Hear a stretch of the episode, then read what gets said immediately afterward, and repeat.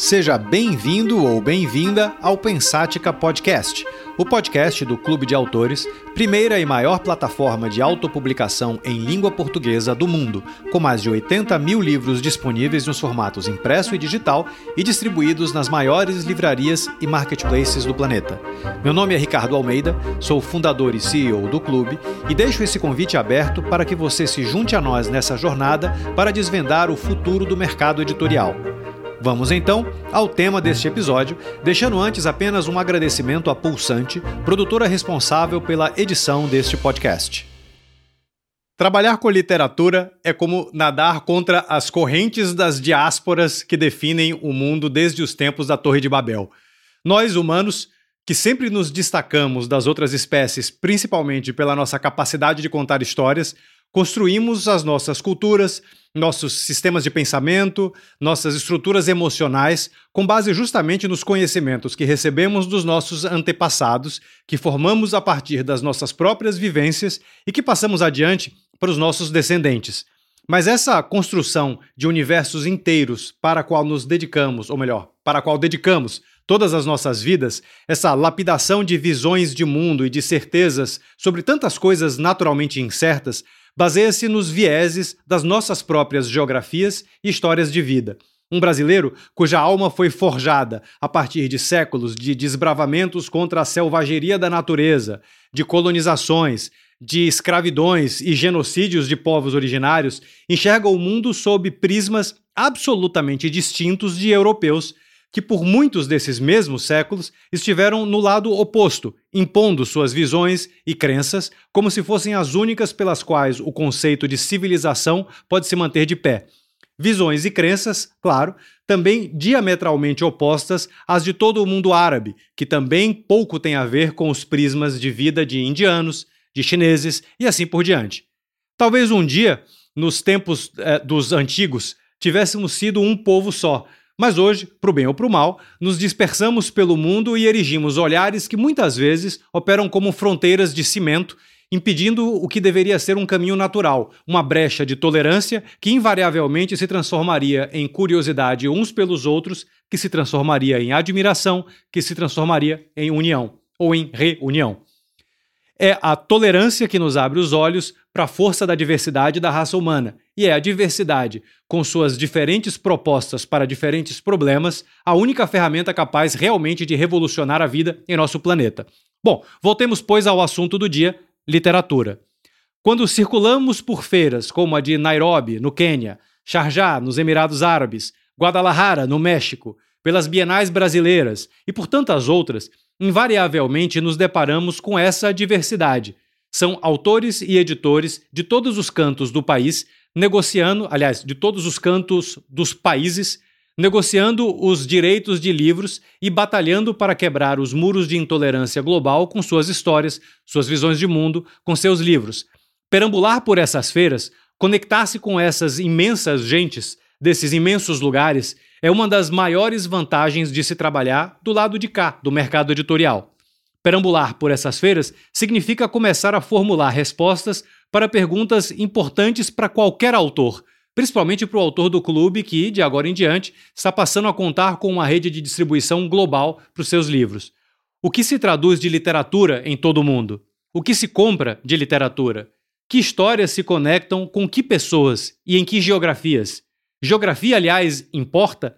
Ou a sede por histórias é maior que qualquer fronteira?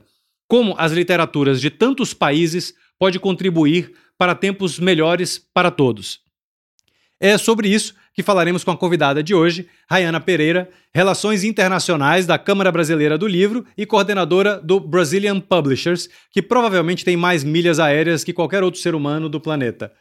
Rai, seja bem-vinda ao Pensática. Obrigada, Ricardo. Obrigada pelo convite. Só uma coisa, não tenho mais milhas do que basicamente quase ninguém, tá? Uhum. Viajo bastante, mas queria queria ter um pouquinho mais, queria ter um pouquinho mais. Mais milhas significa mais conhecimentos. há, há pouco tempo atrás, nós estivemos juntos na feira de Sharjah, lá nos Emirados, onde você me contou parte do seu assustador passado de leitora, devorando livros traduzidos em tempo real no Orkut. Bom, é, é, normalmente eu inicio pedindo para os convidados contarem as suas histórias, mas aqui eu queria pedir para você desenhar a ponte entre uma leitora voraz nos primórdios da internet e a representante do Brasil nas maiores feiras literárias do mundo. Ou seja, como é que você virou você? Olha, Ricardo, é engraçado, né, falar sobre isso. E, e, não tem como não arrancar uma risada minha, porque a gente conversou muito brevemente é, durante o fellowship de Sharjah e eu, eu, eu vim de uma família muito humilde, onde meu pai é semi-analfabeto, minha mãe concluiu o ensino médio, mas é, começou a trabalhar aos 14 anos. O meu avô era bisneto de escravo liberto, e, e a minha família é, é muito humilde até hoje. E eu gosto sempre de manter o meu pé no chão, assim, independente de onde eu esteja. Então, tudo que eu vivo hoje, para mim, ainda é muito surreal, sendo bem honesta. É, mas por, por ser de uma família muito humilde, eu tive acesso a poucas coisas. E livro era uma delas por causa é, primeiro por Lan House, né? Como eu te falei, que eu ia lá para os. Ai, gente, que horror! Vou desenterrar esse passado péssimo de quem ficava esperando a tradução de fã lá no fórum do Orkut. E aí os capítulos eram postados semanalmente. E quando abandonavam a tradução do livro era uma tristeza, porque você ficava com a história incompleta. Mas, assim, é, eu comecei, claro, por biblioteca de escola, né? Ali, é, sempre que ia num shopping, é, não queria nem comer, queria ir para a livraria. E meu irmão me odeia por causa disso até hoje. Tem trauma de livro por causa disso até hoje. É, e eu comecei muito nova a, a, a, ingressar na literatura porque eu era muito solitária também. Eu era uma criança muito estranha, eu era muito CDF, então sofri bastante bullying na escola. Então o livro foi realmente um escapismo para mim. Meu avô costumava me dar alguns gibis que ele tinha, que ele recebia, que ele ganhava de amigos ou de vizinhos. Então eu comecei por livraria, aliás, por pela escola, né, biblioteca de escola. Meu avô viu e começou a me incentivar, dando gibi. Os vizinhos também viam, então é, os vizinhos que tinham gibi da turma da Mônica me davam também. E disso eu migrei, claro, obviamente, para o Orkut da vida, que é, não tinha livro que desse conta. Minha família não dava conta de me dar livro, porque eu lia dois, três livros por dia. Gibi, então, era cinco, seis, sete, dez gibis por dia. É, e eu fui para o Orkut, fui para essas traduções aí do submundo da internet. Como eu costumo dizer, eu capinei para essa galera aí entrar e, e, hoje chegar numa livraria e ter uma tradução simultânea com o um lançamento lá fora, sabe? Que isso na minha época não existia. Imagina, Crepúsculo saiu lá fora, veio ser traduzido para o Brasil, sei lá quantos anos depois. Eu já tinha lido na tradução do Orkut, eu não tinha nem mais graça. Eu queria ter o livro para ter na, na estante, né, na prateleira. É, e, e eu fui evoluindo, claro, né? Eu acho que eu cheguei a te contar também da, da época de ler em tela, de acabar com as baterias dos meus celulares. Minha mãe me odeia por causa disso até hoje. Eu, eu destruí baterias de celulares lendo no celular muito antes do Kindle existir. Muito antes do Kindle existir.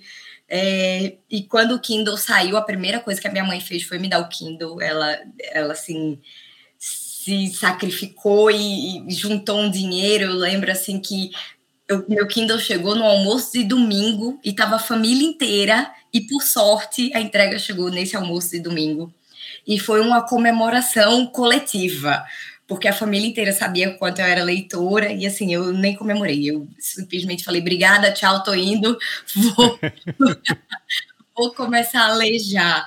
É, então, eu, eu vim de, disso, né, e aos 19 anos eu já estava na faculdade, eu fazia jornalismo, eu decidi que eu não queria ser jornalista, eu queria trabalhar com livro, porque eu descobri que dava para trabalhar com livro.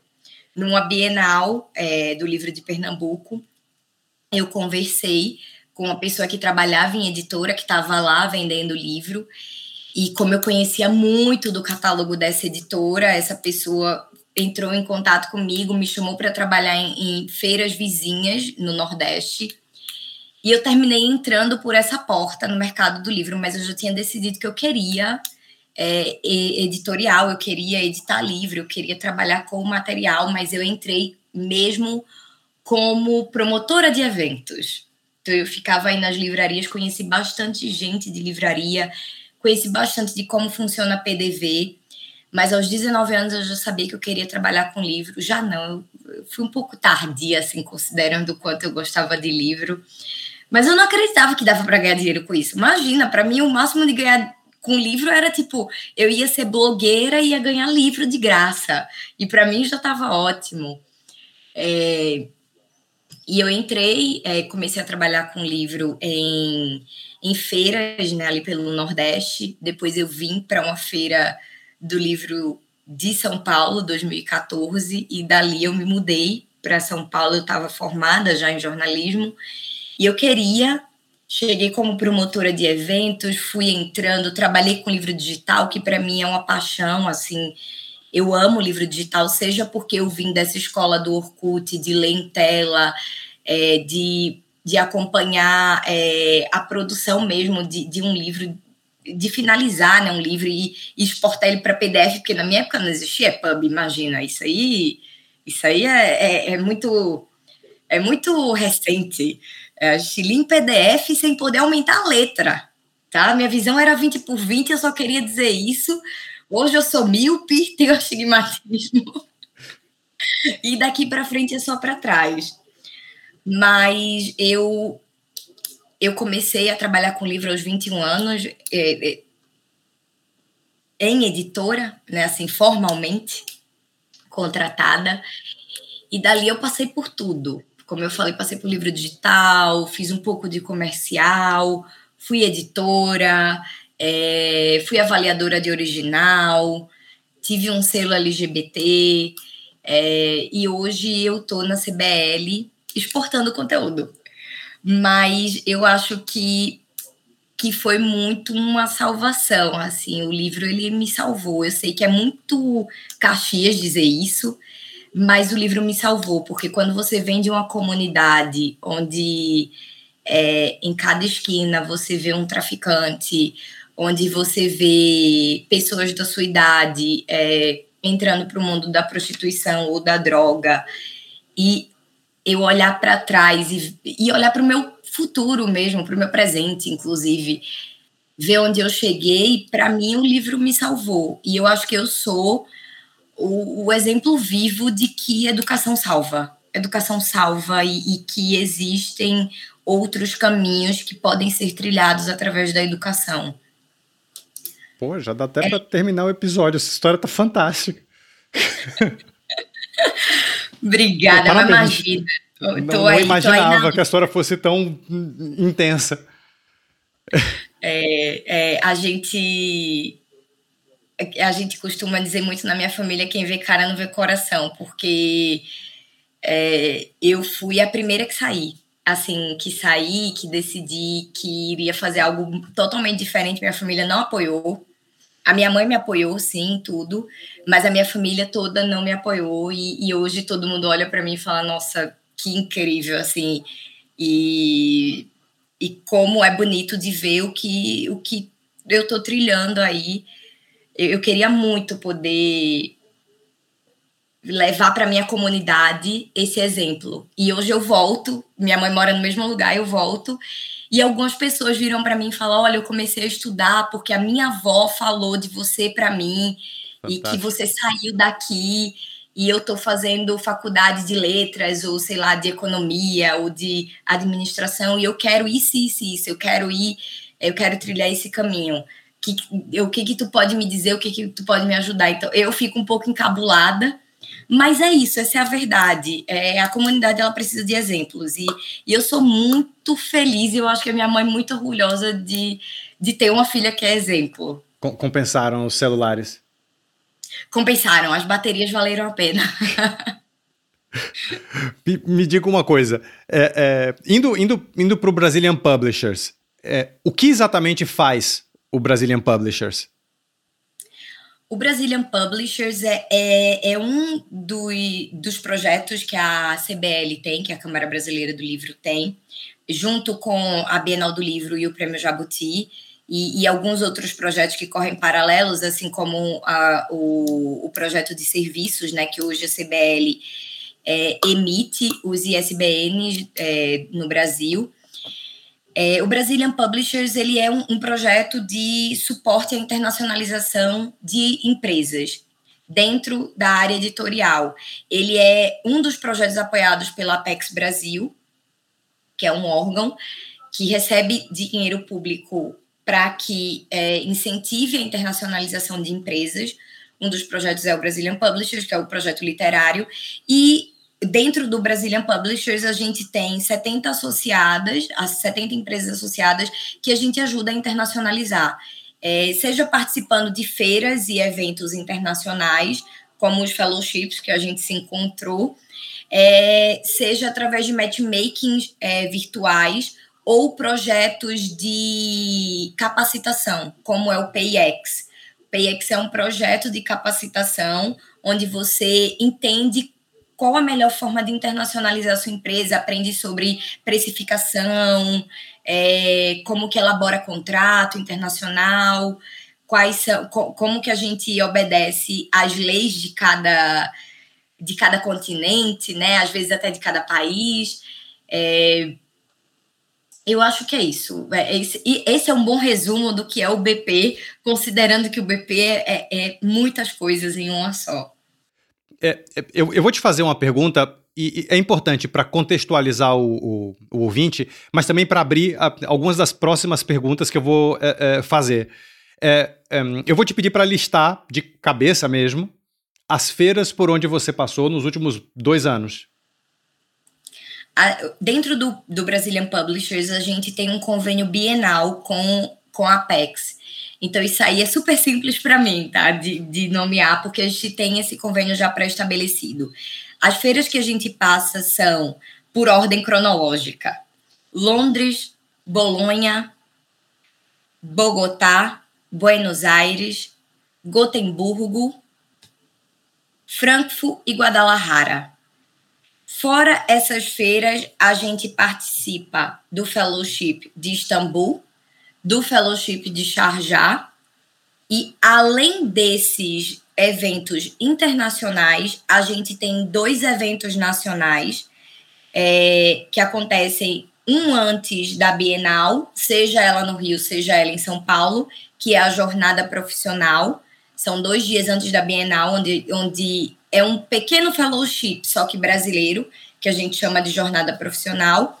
E a gente tem a jornada profissional é, do Prêmio Jabuti, onde a gente traz os cinco finalistas da categoria de livro brasileiro publicado no exterior para fazer uma mini rodada de negócios aqui com os editores brasileiros.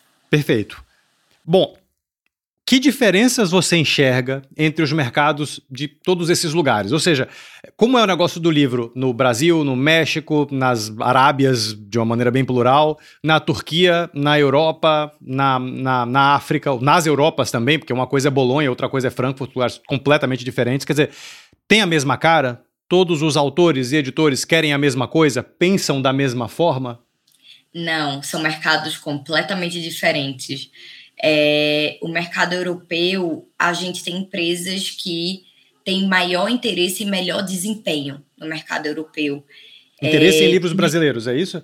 Isso, tá. isso, em, em direitos de livros brasileiros ou em compra mesmo de livro físico, né? Que acontece as duas coisas dentro do projeto.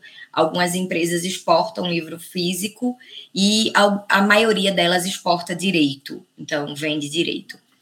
É, o mercado europeu ele tem duas características assim ele se interessa por, por dois perfis é, do mercado brasileiro muito livro infantil, muito, bastante livro infantil. A gente tem ilustradores aí maravilhosos, premiadíssimos é, por todo lugar do mundo. É, e literatura, literatura contemporânea. As pessoas têm esse interesse em, em, entender um pouco mais o Brasil culturalmente falando através da literatura contemporânea. É, mas alguns países têm mais interesse em clássicos, é, como é um exemplo França, Eslovênia. É, é, é, tem mais interesse em, classe, em clássicos do que em literatura contemporânea. É, na América Latina, a gente vê um interesse generalizado. E não, não existe muito assim, ah, não, eu só compro literatura infantil, ou eu só compro literatura atual, ou eu só compro clássico.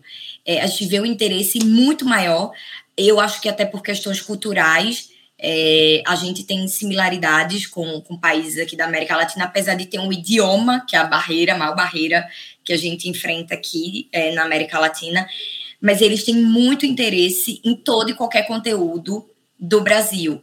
É, eu, eu, conversei bastante com o pessoal em Buenos Aires, na, na Feira de Buenos Aires desse ano, e eles têm muito interesse em conteúdo é, feminista brasileiro, indígena.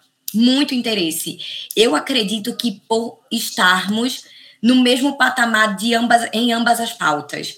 É, a gente tem uma questão hoje é, indígena muito latente dentro do Brasil e dentro de outros países da América Latina, e eu acho que essa construção, é, esse fortalecimento do feminismo dentro do Brasil e nos países vizinhos fazem com que o consumo desse conteúdo seja muito parecido, assim, existe uma demanda porque a gente está em pé de igualdade nessas discussões de pauta, na discussão dessas duas pautas. Então, acho que tem essa, essa demanda. É, em, em Sharjah, nos Emirados Árabes, eu não vou nem falar de, de Sharjah de uma forma assim isolada, mas eu acho que nos Emirados Árabes é, eu, eu tive uma visão que talvez tu concorde comigo, talvez não. Eu acho que eles têm um interesse em formar leitor. Então, eles têm um interesse muito grande em literatura infantil. Eles, eles têm. É um projeto, parece que é um projeto mesmo, assim, de, de vida para eles, sabe? De formar leitor. E eles entenderam que eles não vão formar leitor, o leitor já estando adulto. Então, eles investem muito em livro infantil. Então, todo mundo que eu sentei, que era dos Emirados Árabes, tinha interesse gigantesco em literatura infantil brasileira. Que, que assim, é, ficou muito claro para mim isso, que eles têm, eles querem formar leitor e eles estão certinhos, assim. Acho que, que eles estão fazendo um trabalho incrível. E em Istambul, é, na Turquia, né, que a gente participou duas vezes presencialmente, eu também tive essa visão mais de interesse em conteúdo infantil. Mas como eu nunca visitei uma feira na Turquia, eu não sei se é por uma questão de formação de leitor também, se é um plano que eles estabeleceram, ou se é porque é um mercado que é, é, é a maior fatia de mercado deles. É, isso é, é, é, algo que, que eu ainda não entendi sobre a Turquia. É, mas é isso, assim, eu percebo que cada, cada país e não cada mercado, cada país específico, ele tem demandas. É, o, Cairo, o Egito, a gente tem uma editora no Cairo que publica é, literatura contemporânea e é um sucesso. O Rafael Montes é best-seller lá. Então, assim, é, é, cada país é uma situação, tem, tem uma demanda. É, pode ser que um país ou outro se repita a mesma demanda, mas é completamente diferente. É, é, é, fantástico, porque isso não é só que abre. As portas eu acho que estão abertas para todas, para todos os autores, mas é, é, há, há, que se saber cruzar essa porta. Né? É, é, tem que Sim. se pensar de uma maneira mais estratégica, né? não é só deixa lá e vamos ver no que dá. Sim, e é por isso que dentro do projeto tem empresas que, por exemplo, não vão para feiras na América Latina, porque entendem que não, não assim, não não é o perfil. É, tem empresas que não vai para a Europa. Tem empresas que não vão para a Europa. Porque não é o perfil, porque já foi uma vez e já entendeu que não vai conseguir é, penetrar esse mercado. entende? É pelo tipo de literatura que produz. Então, é, é cada país demanda uma estratégia. E, e é engraçado tu falar sobre estratégia, porque dentro do, do Brazilian Publishers a gente tem pesquisas de avaliação e a gente está sempre é, muito junto com as editoras, tentando entender se para aquele evento elas entenderam qual que é a estratégia, se a estratégia dela foi assertiva ou se ela tem que mudar. E como a gente tem empresas que estão tá há muito tempo com a gente, a, é, a maioria delas já entendeu essa estratégia de penetração em cada mercado. Então, é, raramente a gente tem uma empresa que vai para uma feira com estratégia errada.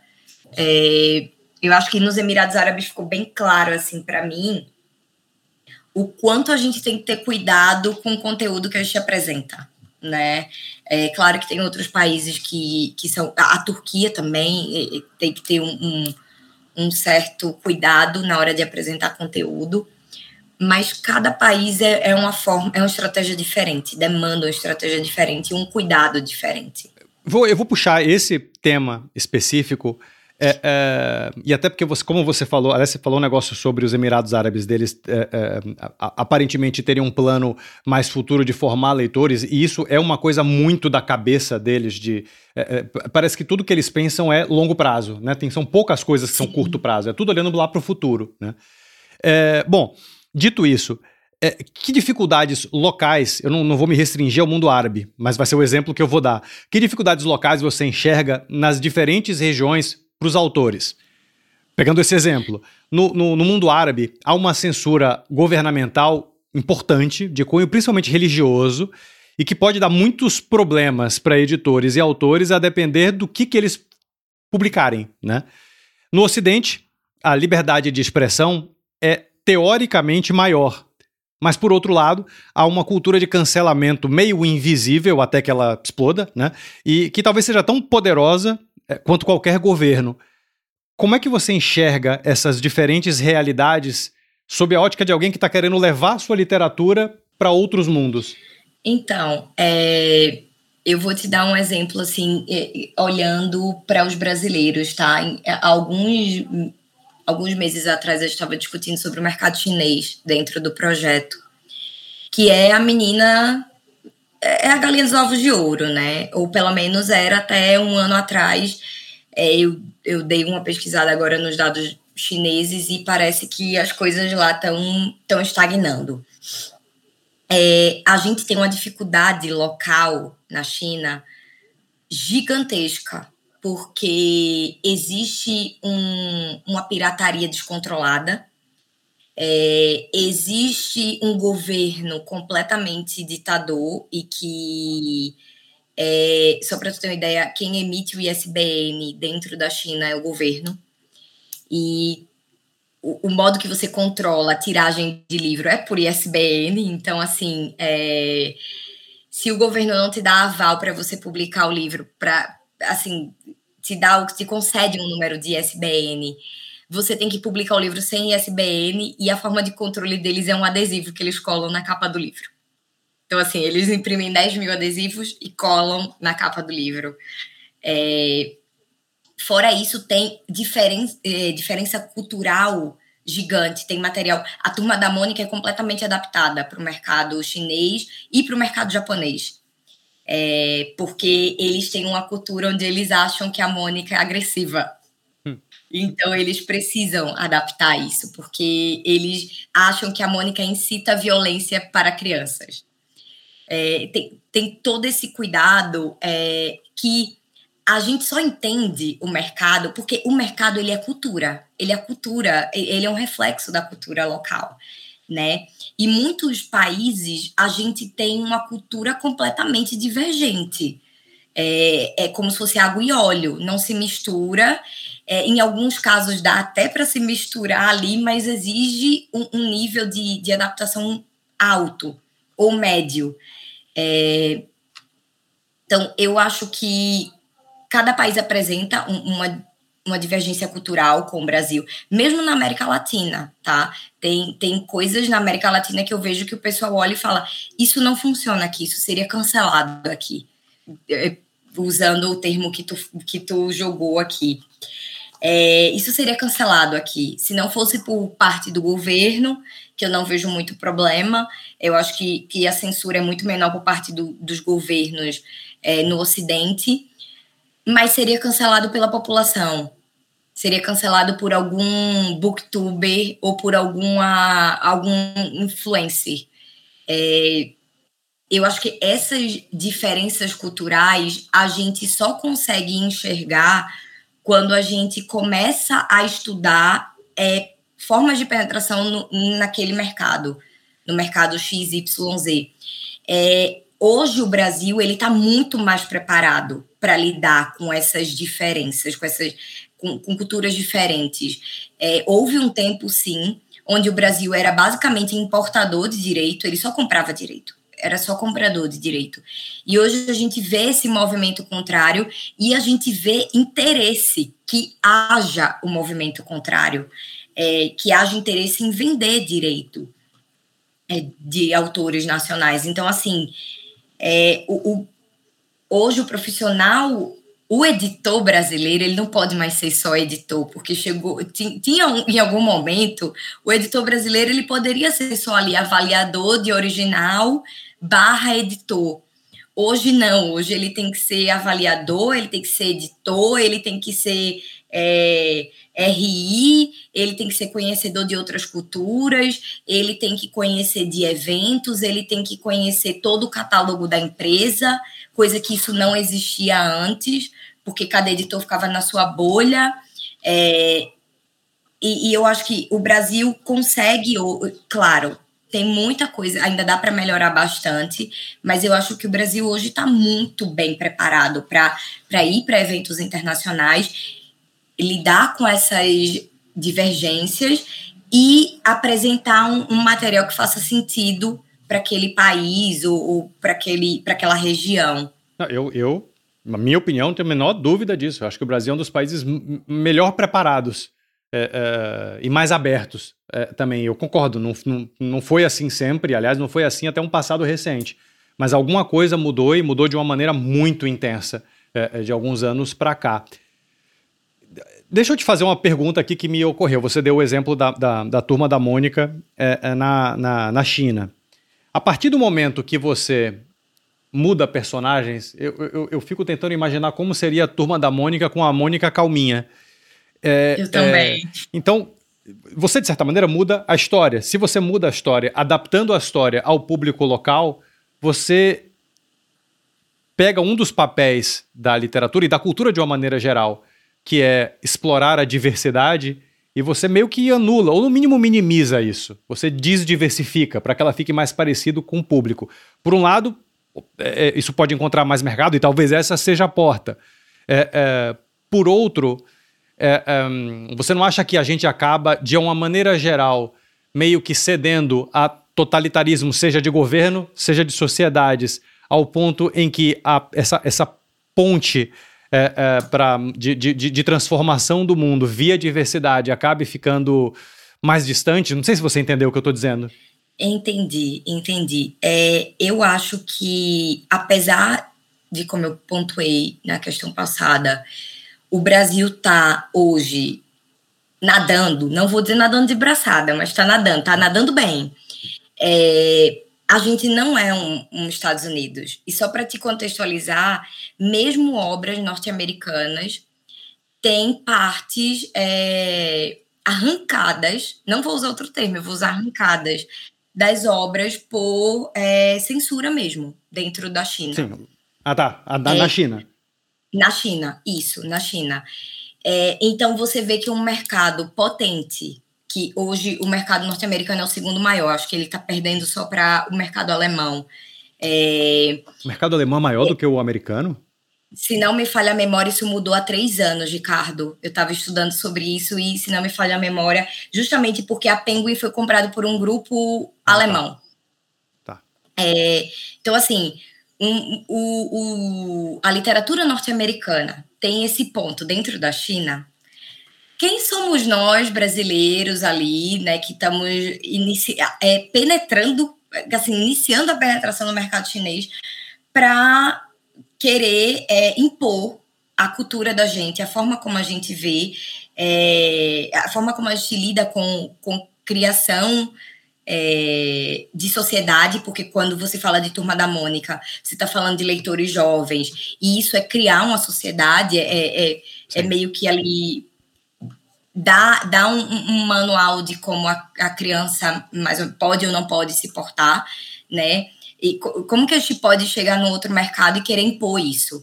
É, eu acho, sim, muito complicado o, o, mercado chinês por causa dessas imposições é, governamentais, mas é, eu vejo por um outro lado. Eu sempre gosto de ver sob uma outra perspectiva. É, é uma forma do Brasil entrar nesse mercado. O meu pé de laranja lima é um clássico na China. Não sei se tu sabia disso, hum, mas assim, ele, é, ele já vendeu mais de 200 milhões de exemplares na China. Uau! É. É, ele é um clássico na China. É, ele é assim um livro que todo mundo vê com bons olhos. E é através dessas iniciativas de, de, livros como Turma da Mônica, como Meu Pé de Laranja Lima e, e N outras coisas, o Ilan Brenner também é um, é um autor assim super conceituado no mercado chinês, ele vende super bem. É, é através disso que a gente vai conseguir entrar com outras obras ou entrar com mais força. Se eu acho que em algum momento uma turma da Mônica vai poder ser publicada na China sem censura? Hoje, eu não acho. Eu não acho, dado o cenário político. Assim, é, é isso que a gente tem, é, é o cenário que é. é. Acho que quando a gente mexe em cultura, a gente vai para um, um submundo da leitura que não dá para a gente querer é, chegar lá e impor algo, porque a cultura deles está é, é, tá enraizado. É a mesma coisa que a gente querer, é, sei lá, é, publicar um, um, livro indígena branco, mas que existe indígena branco na Suécia. Eu, eu, eu fiquei assim, eu, eu conheci indígenas brancos na Suécia, brancos, brancos, assim, totalmente diferente do, do perfil que a gente tem. É, talvez o brasileiro abraçasse, sim, porque a gente é um povo, culturalmente falando, diverso. A gente tem a tendência a abraçar outras culturas e outras formas de ver o mundo. Mas não sei se alguma editora publicaria um. entende? Eu acho que, que tem essas questões culturais que cabe a gente questionar, sim, mas até a segunda página, até onde nos deve de Sim, fato. Um, há, é, de fato, há um respeito que, é, no final das contas, acaba imperando, né, ou precisando Exato. imperar. Exato. Exato. É claro que eu não consigo visualizar a Mônica calminha, assim. E eu digo porque eu sou muito Mônica. Então, eu não consigo visualizá-la calminha. É, não sei como foi feita essa adaptação, tá? Eu sei que foi feita essa adaptação, eu nunca peguei. Não, não sei mandarim, então vai ser um pouco difícil, né, ler é, e para ver aonde que, que ocorreram essas mudanças, essas, essas adaptações, mas eu sei que ocorreu. Muito do que você fala me dá a impressão, e eu queria confirmar é, é, isso contigo, é, a exceção de, de, de, um ou outro país, quando você estava falando da feira que você citou, França, e agora eu me esqueci a outra, que é França para mim, e a Eslovênia, né, que eram mais, é, é, que abraçavam mais os clássicos. mas me dá a impressão que, de uma maneira geral, a gente está no mundo é, é, que é muito mais aberto a novidades de uma maneira geral. Você concorda com isso? Tô... É que eu acho que no caso do Brasil, e aí eu vou falar unicamente do mercado que eu tenho propriedade para falar. É, nos últimos cinco anos, despontar. o Brasil ele passou a despontar com a literatura atual de extrema qualidade. E assim, que que chama atenção por onde o Itamar é um exemplo aí que o que, que aconteceu, gente? O Itamar é um virou um clássico quase em, em vários países. Ele tem, acho que, mais de 18 países traduzidos. Então, eu acho que o Brasil vem criando essa. vem se recriando, se reinventando. É, e através de se olhar mesmo, de, de olhar para dentro, que é o que eu falei sobre o Brasil ter saído do papel de comprador e ter passado a olhar com mais carinho para material produzido internamente e ver que a gente tem qualidade para competir com qualquer mercado. Eu acredito que não é que o, o mundo esteja mais aberto para um novo. Não, eu acho que o Brasil tem sim é, literatura contemporânea de, de qualidade assim extrema, mas as pessoas. Não é que as pessoas deixaram de ler clássicos, tá? Eu acho que por onde eu passo eu vejo assim. Clarice Lispector é unanimidade, assim, todo mundo quer ler a Clarice Lispector, todo mundo tem Clarice Lispector traduzida, então é, eu não acho isso, eu acho que o Brasil tem produzido coisa de qualidade, atual, contemporâneo, e isso termina chamando mais atenção e, e, sendo mais fácil de vender do que nomes já renomados, que já têm algumas traduções. Isso também pega muito, tá, Ricardo? É, muitos livros clássicos, eles já têm tradução. E as empresas terminam ficando reticentes em traduzir novamente por ser um português não tão atual, e aí isso isso atrapalha a tradução, tem muita palavra em desuso, e traduzir do português já não é algo tão simples, e, e isso termina pesando na escolha. Claro que ele vai escolher um livro contemporâneo que está indo super bem, que está chamando a atenção do mundo todo, porque a tradução vai ser mais fácil, é a primeira, é, é a primeira edição que vai ser lançada. Então, isso tudo termina pesando. Mas eu não acho que que seja uma questão do mundo estar mais aberto para o novo do que para, para os clássicos. Não, eu acho que é realmente a agilidade com a qual o mundo gira. A gente não pode é, deixar isso de fora, porque eu acho que tudo da gente é para ontem. A gente está num tempo onde as coisas não são para agora, elas são para, elas eram para ontem. Elas eram para ontem. Então, traduzir um clássico é muito difícil, demanda muito tempo. E o mercado editorial tem time, como tu bem sabe. Não, não publicou, perdeu time. Perdeu time, vai ficar encalhado, vai ficar no estoque. Então, acho que talvez seja por isso que hoje é, a literatura contemporânea esteja aí despontando, mas não, talvez não ganhando para os clássicos, não. Acho que está um, um empate bonito aí. Até porque, na verdade, a definição de clássico, eu, eu comecei a pensar nisso, porque você falou do. Bom, o meu pé de laranja lima é clássico pra gente. Sim. Não é pra China. Não, não é. é. E, e para a China é assim, para eles é absurdo o é. número é. que vendeu e para eles é se tornou um clássico. Assim. Pois é. Para a gente é tipo, ok, é um clássico porque para a gente é, mas para eles se tornou um clássico por número. Rai, eu queria finalizar com duas perguntas. A primeira é: que dica você daria para um escritor brasileiro que queira se tornar um escritor global, que queira transformar a sua história em um tipo de, de, de literatura que contagie o mundo? Se é que isso é possível, o mundo de uma maneira inteira, né? Essa é a primeira pergunta. Eu, depois eu faço a outra. Tá. É, eu acho que é muito fácil responder essa pergunta, por mais complexa que ela seja. Eu acho que o artista, independente de onde ele esteja, seja na capa, na, com as palavras, com tinta, ele tem que ser autêntico. Não escreva um livro é, com, com o pensamento de se eu colocar isso, ele vai virar um best-seller, se eu colocar isso, talvez ele seja adaptável se eu colocar isso, é, talvez ele vire um, um best-seller lá fora, ou ele consiga ser vendido lá fora com muita facilidade. Eu, tudo que eu vejo hoje ser exportado e ser exportado em grandes números e para diversos países tem um grau de autenticidade gigantesco. São obras que você olha para o autor e olha para a obra e você fala: essa obra é desse autor.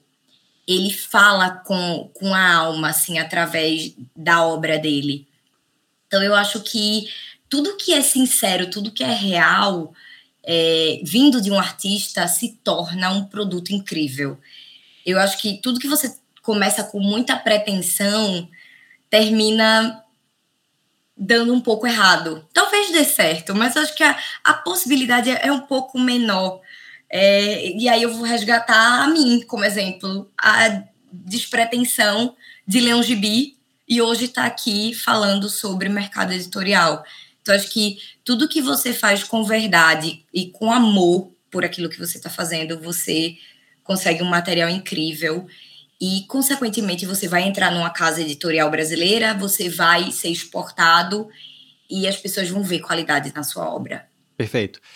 Segunda pergunta: que livro você indica para alguém que queira expandir sua mente para além das fronteiras do próprio Brasil? E, e, e, veja, só para contextualizar, é, é, e você pode indicar o que você quiser, tá? Mas quando eu escrevi essa pergunta, eu pensei principalmente em livros brasileiros, né? É, e eu estou perguntando isso por algo simples, né? Por sermos um país de dimensões continentais, com um mercado interno grande e dinâmico, isolado de todas as Américas pelo idioma, como você comentou, e distante dos pontos mais centrais, digamos assim, do, do, do mundo, nós costumamos ter uma, uma, uma visão meio isolacionista o, o mundo fora do Brasil, às vezes, parece tão distante e inalcançável quanto a Lua. É, só que, enfim, isso não é verdade. O mundo é um só, é, é, é tão grande quanto pequeno e tem, novamente, na, na, na sua diversidade natural, um imã para beber as culturas dos quatro cantos. É, você já comentou da demanda da literatura brasileira, eu estou inclusive assustado com, com, com, com, assustado positivamente, né? Surpreso com os exemplos que você é, é, deu é, é, desde que os autores e editores brasileiros saibam trabalhá-la. E saber trabalhar depende, obviamente, de saber olhar, de saber entender. Então, refazendo a pergunta, para essas pessoas que estão querendo chegar em novos mercados, é, é, é, é, seja, com, seja como editor ou seja como autor, né? Que livro que você recomendaria para eles como um, ou seja, um exemplo, ou enfim, como qualquer coisa? Eu vou dar dois exemplos de. E eu gostaria muito de incluir uma mulher, mas eu não vou incluir uma mulher nesse momento. Em algum outro momento, por favor, me chame para eu falar mais sobre mulheres, porque eu tenho, é, claro, eu, eu, leio bastante, então tenho contato com muitas. É, muita literatura feita por mulher. Mas eu vou dar dois exemplos, assim, que são atuais, que para mim são exemplos lindíssimos inclusive um deles nordestino, que, né, que me deixa muito feliz, que é o Itamar Vieira, que eu falei aqui. O Itamar virou um best-seller pelo mundo com Torto Arado, ganhou diversos prêmios com Torto Arado, continua sendo publicado, os demais livros dele continuam sendo traduzidos e é uma literatura extremamente sincera.